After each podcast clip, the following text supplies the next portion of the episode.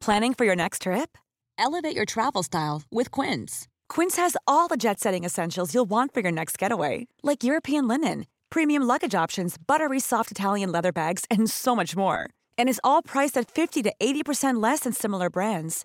Plus, Quince only works with factories that use safe and ethical manufacturing practices. Pack your bags with high-quality essentials you'll be wearing for vacations to come with Quince. Go to quince.com/pack for free shipping and 365-day returns. Millions of people have lost weight with personalized plans from Noom, like Evan, who can't stand salads and still lost 50 pounds. Salads generally for most people are the easy button, right? For me, that wasn't an option. I never really was a salad guy. That's just not who I am. But Noom worked for me. Get your personalized plan today at Noom.com. Real Noom user compensated to provide their story. In four weeks, the typical Noom user can expect to lose one to two pounds per week. Individual results may vary.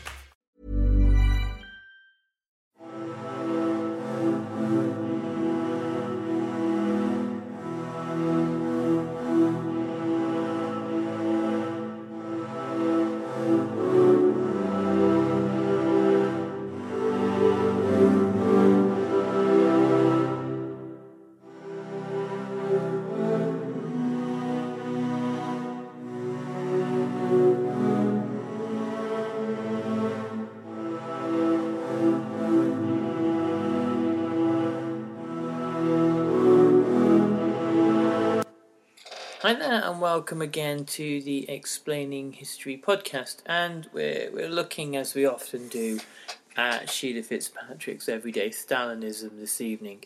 And there's a, a particularly interesting chapter in the book um, which talks about how ordinary Soviet citizens were able to write to government ministers, to Stalin himself, and to other organs of the state and how their letters were catalogued, uh, and how often their, their grievances were um, uh, recorded.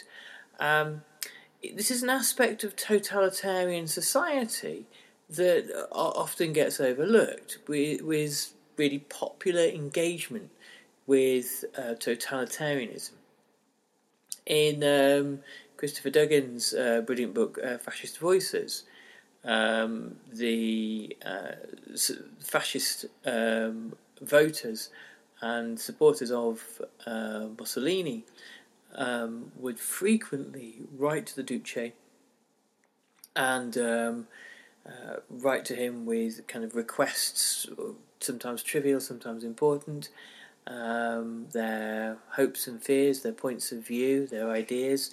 Uh, and it tells us, firstly, that these letters were, if not welcomed, then uh, accepted, um, and that people very often knew quite um, clearly what their relationship with a totalitarian state was. Um, in, in, the case of the, the, the Stalinist state, being able to talk back to power um, actually helps to comprise part of, of what we call the, the surveillance society.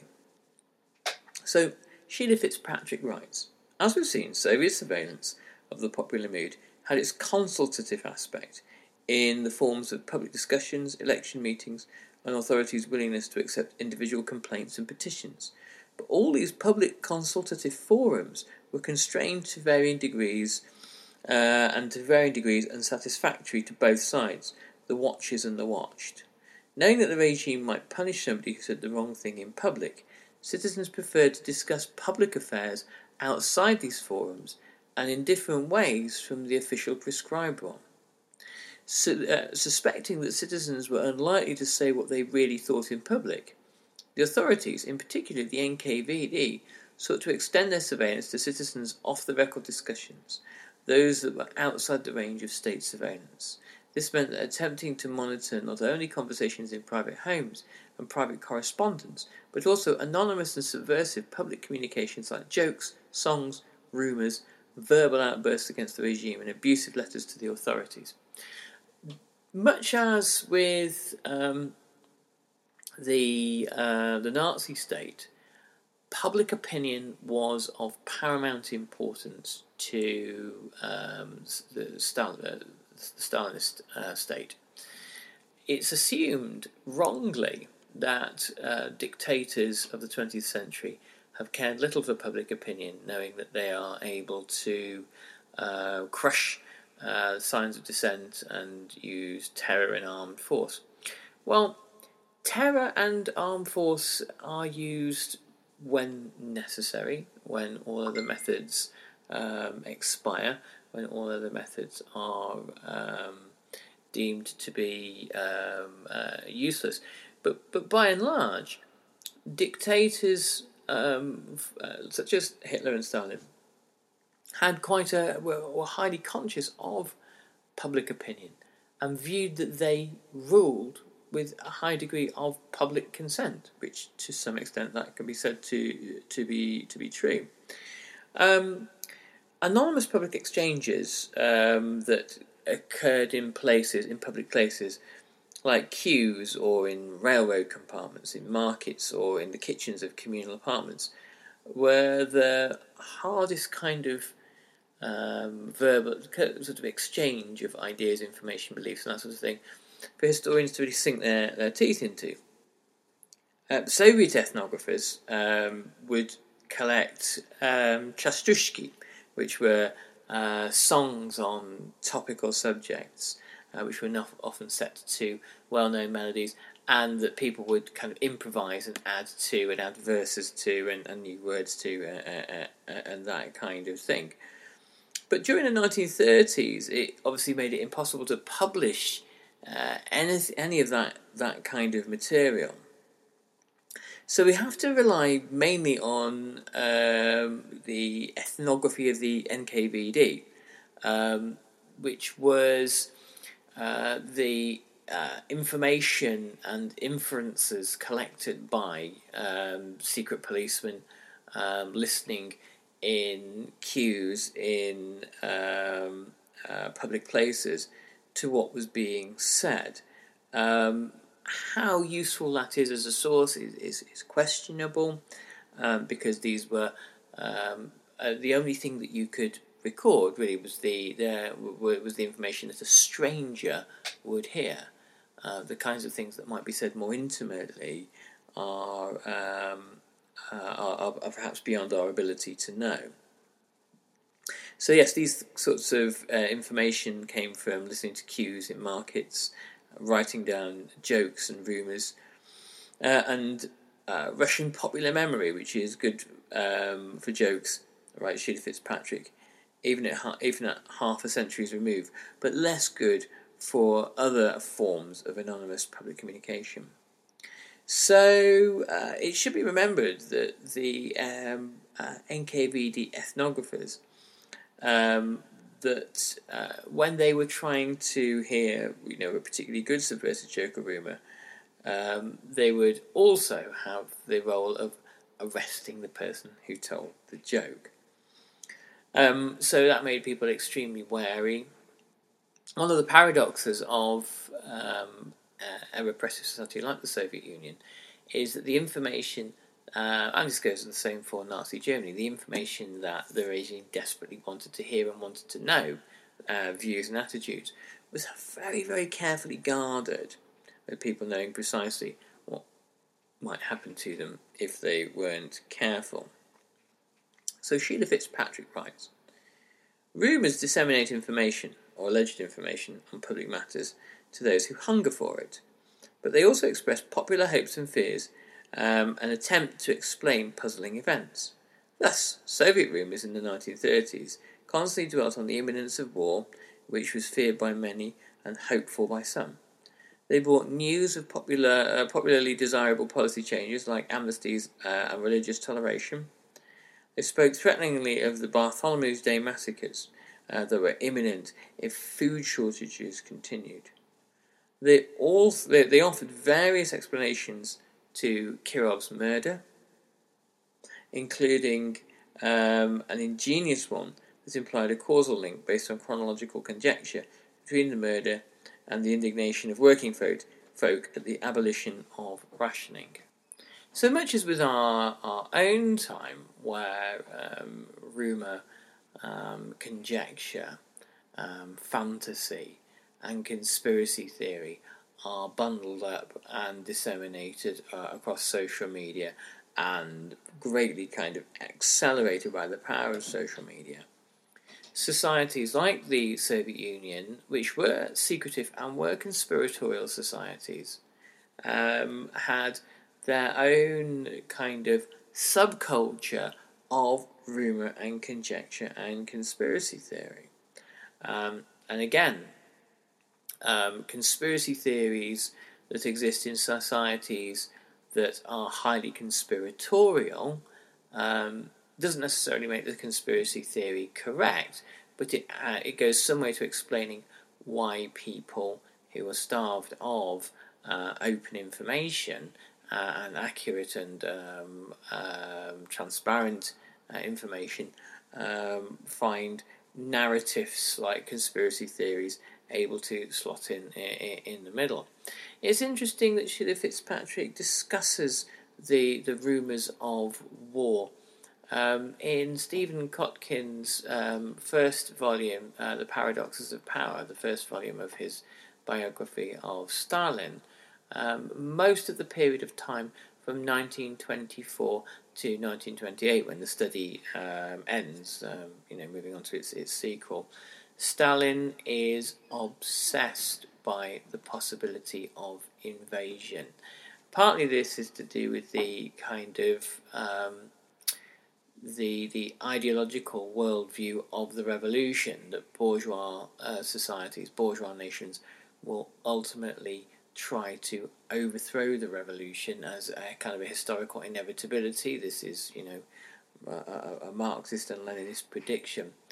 Um, and, and um, Stalin perceives uh, world events from uh, Great Britain to China uh, as having greater significance than perhaps they they did, um, and the threat of future invasion uh, makes for a kind of a, a febrile and tormented uh, and suspicious and paranoid uh, political culture within the Soviet Union, which preempts itself towards state repression and eventually terror. Stalin essentially looks overseas and says, Right, we have a decade maybe to get ready for the great capitalist onslaught. We are going to have to get rid of the enemies within. Um, and because they are the first ones, the most dangerous ones, who will help the enemy when eventually that, that occurs. So, one diarist of the, the 1930s uh, uh, argued that a majority of the jokes um, that one could hear in the Soviet Union were about politics, and unsurprisingly. Um, the famous Harvard project, where um, it was um, possible for one time only for really American researchers to get their hands on um, some really deep um, um, social research into uh, the, the, the Soviet Union. Had a uh, one of the respondents um, arguing or stating that they highly valued the rumours that they heard. They saw rumours as being very useful bits of information, and that tells us, perhaps in this instance, perhaps in, in, in others, that um, people were listening for um, rumours, um, for um, announcements, for uh, major political events. This individual remembered rumours about new laws, imminent arrests. Some big man would be imprisoned, and it would not be in the newspapers, but people knew it. Price rises and food shortages. They would say that soon there would be uh, there would not be any sugar or bread, um, and this is how usually it happened uh, the rumours were justified. But others um, were, uh, other of the respondents were less confident on the reliability of rumours. One reported rumours of the early 1940s that collective farms would be abolished after the war and bells rang in churches, suggesting the NKVD agents themselves passed these rumours out because they knew people liked to hear them. Um, another recalled that there were many false rumours, especially during the Great Purges. For example, we heard two or three times uh, that supposedly Molotov had disappeared. I'm Sandra, and I'm just the professional your small business was looking for. But you didn't hire me because you didn't use LinkedIn jobs. LinkedIn has professionals you can't find anywhere else, including those who aren't actively looking for a new job but might be open to the perfect role, like me. In a given month, over 70% of LinkedIn users don't visit other leading job sites. So if you're not looking on LinkedIn, you'll miss out on great candidates like Sandra. Start hiring professionals like a professional. Post your free job on linkedin.com/people today. Planning for your next trip? Elevate your travel style with Quince. Quince has all the jet setting essentials you'll want for your next getaway, like European linen, premium luggage options, buttery soft Italian leather bags, and so much more. And is all priced at 50 to 80% less than similar brands. Plus, Quince only works with factories that use safe and ethical manufacturing practices. Pack your bags with high-quality essentials you'll be wearing for vacations to come with Quince. Go to quince.com/pack for free shipping and 365-day returns. Millions of people have lost weight with personalized plans from Noom, like Evan, who can't stand salads and still lost 50 pounds. Salads, generally, for most people, are the easy button, right? For me, that wasn't an option. I never really was a salad guy. That's just not who I am. But Noom worked for me. Get your personalized plan today at Noom.com. Real Noom user compensated to provide their story. In four weeks, the typical Noom user can expect to lose one to two pounds per week. Individual results may vary.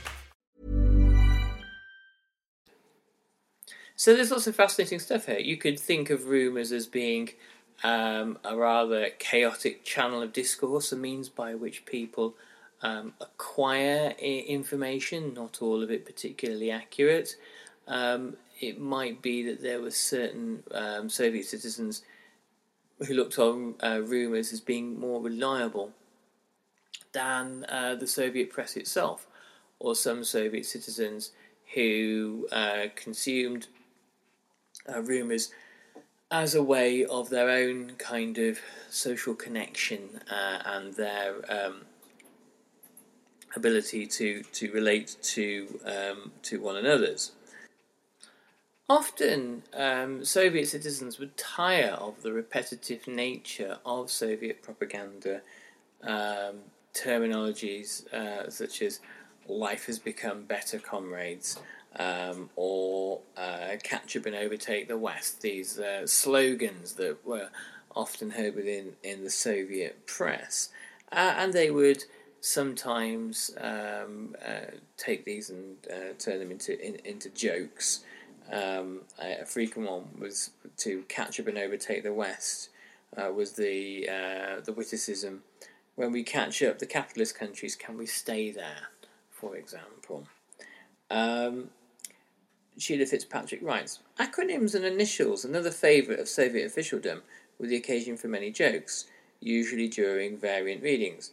The initials of the Communist Party in the 1930s, VKP, were read to were read by peasant wits to stand for Second Serfdom, Second Serfdom, uh, Vitoro Korposnio Pravo, um, which, uh, in uh, while in the reading of some uh, Leningrad youths, the initials of the USSR um, uh, itself, SSSR or CCCP, in Russian became became um, Stalin's death will save Russia.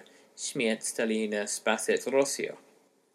There was also a a, a, a hidden and subversive typesetting that happened in Russian magazines uh, and newspapers. Um, uh, sometimes it was honest errors, sometimes it was practical jokes, uh, uh other times it was political statements. Um, despite there being harsh punishment for um, uh, action, such actions, the censors had to look out for small changes in the text of newspapers, brochures, and books that could have been typographical errors but played havoc with the the, um, the sense of meaning um, liquidation of illiteracy, which was a favourite slogan, somehow became liquidation of food in one provisional newspaper. In another paper, portraits of Politburo members appeared in unfortunate proximity to a story on economic statistics entitled Heads of Cattle in the USSR. Um, there were some place names honouring uh, leaders like Kirovgrad and Stalingrad were transmuted into Kirovgad and Stalingad, um, grad, for example, means city, gad means scoundrel or crook. One area for um, ridicule and uh, verbal abuse were the Stakhanovites, the generation of model workers um, in the uh, USSR who had uh, been recognised by the state for their uh, epic and gargantuan feats in the workplace, uh, um, breaking um, quotas and, and, and, work norms and, and, that kind of thing. Um, uh, they were often viewed as the, the kind of the, the teacher's pets um, of, of, the regime um, and were the butt of many jokes. Uh, one saying, What are they giving out? asked a deaf lady joining a queue. A slap in the face, someone replies. To everyone or just the Stakhanovites?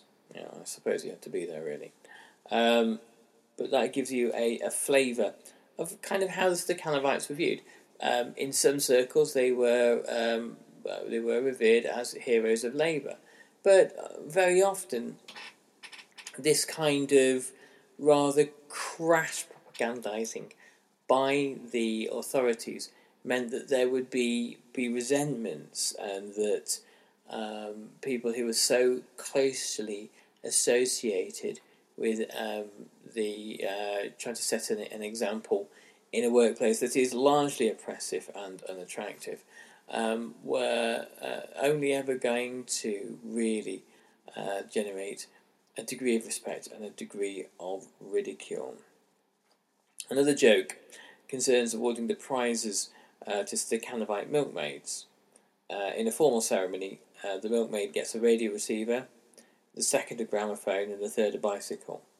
And then comes the fourth, the leading pig tender of the Kolkhoz, the collective farm, um, to whom, with much emotion, the Kolkhoz director presents the complete works of our beloved comrade Stalin. There is awed silence, and a voice is heard from the back. Just what the bitch deserves. And there were also jokes about the terror. Um, one joke reads In 1937, at night, there is a knock on the door. The husband goes to answer. He returns and says, Don't worry, dear, it's bandits who've come to rob us.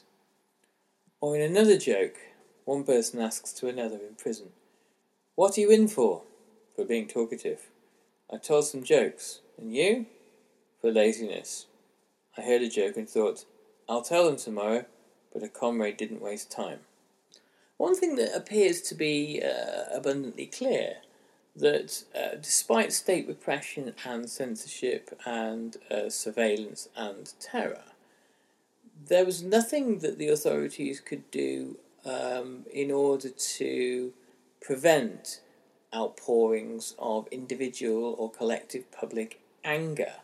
Um, poor housing, food shortages, the possibility of war in the future, and the the general um, disgust and dislike at a, a, state which was seen as um, taking care of a small bureaucratic elite, uh, riven with um, uh, corruption and managerialism. Um, there was uh, inevitably going to be public outpourings of anger, and Sheila Fitzpatrick writes. One real life, one real life outburst was reported from a village meeting on the perennial favourite topic of Soviet propagandists, the international situation and the danger of war. One member of the audience, who had heard all, uh, all of this once too often, jumped up from his place and cried out, shaking with anger, To hell with this kind of life. Let there be war. The sooner the better. I'll be the first to go. A similar outburst was triggered at a factory discussion on the new constitution uh, by mention of Stalin's Life has become better slogan. When discussion turned to the fact that life has become better, life has become more cheerful, one worker threw the brochure of the draft constitution on the floor and began to trample it with his feet, shouting, To hell with your constitution! It has given me nothing. I am going hungry. My whole family is going hungry. I have begun to live the worse. It was better than it was better before. Anonymous letters to the authorities often contained abuse and invective against the regime, um, expressing the same pent-up anger um, because anonymity was a better cloak than uh, than um, drunkenness, which was uh, often uh, how the regime explained away people's kind of anger or, or abuse. Um, writing these letters was not risk free. Um, it was um, entirely possible the NKVD could trace the authors, and, and often did do. Um, the writers were clearly aware of this, and so some anonymous letters contained challenges to the NKVD to identify their authors. Uh, some anonymous letters contained outright threats as to uh, when the Committee for the Salvation of the People, um, a um, made up homemade organisation, warned Zhdanov that he and other leaders had better watch out or they would get this to go the same way as Kirov, um, or when uh, an anonymous individual warned that if prices were not lowered, the rest of the leaders would share Kirov's fate. Um, it's clear that kind of the, the, the issue of the murder of Kirov keeps coming up again and again in, in the popular uh, Soviet psyche. Um, uh, and the uh, assassination of Kirov had the same effect on the Soviet Union and perhaps the assassination of Kennedy had in America during the, uh, the, the 1960s. Um, com- in commonplace in many of these letters were uh, ethnic slurs, often anti Semitic ones, uh, and expressions of popular prejudices uh, that ran deep in uh, Russian society. Um, and they uh, often uh, would state in these letters to Soviet leaders and to Soviet politicians that, for example, the Jews or Georgians or Armenians or other ethnic minorities, Poles, Germans, were now running the country. One anonymous letter to Pravda began We, unfortunate citizens of a Jewish Armenian, uh, Armenian country, and the letter um, went on to protest the closings of churches, blaming this on some sort of imagined anti Semitic conspiracy theory. Um, the Russian Revolution, much as sort of the, the, the Nazis had uh, looked upon uh, this sort of myth of Judeo Bolshevism. There were people in Russia who uh, believed it as well. They believed that the Russian Revolution had been run by the Jews, said one author, um, and the Jews were trying to take over the world. Who needs internationalism? Only Jews. Um, authors of anonymous letters, writes Sheila Fitzpatrick, accused the regime of being dominated by Jews and its non Jewish members like Stalin and Kirov of selling out to the Jews. Stalin's nationality did not escape attention. One anonymous letter uh, mocked him as the Caucasian Prince Stalin. One writer expressed his anti Semitic sentiments in verse, calling on the, lead, uh, the, the reader to remember that the USSR was a country without rights and without law, of innocent victims and brazen slaughterers, a country where the slave and the spy reign, and Jews triumph over the holiness of the idea. Um, so there was um, a subversive, sometimes bigoted, sometimes resentful, sometimes um, playful and, and, mischievous um, culture um, of jokes, of letters, of slogans.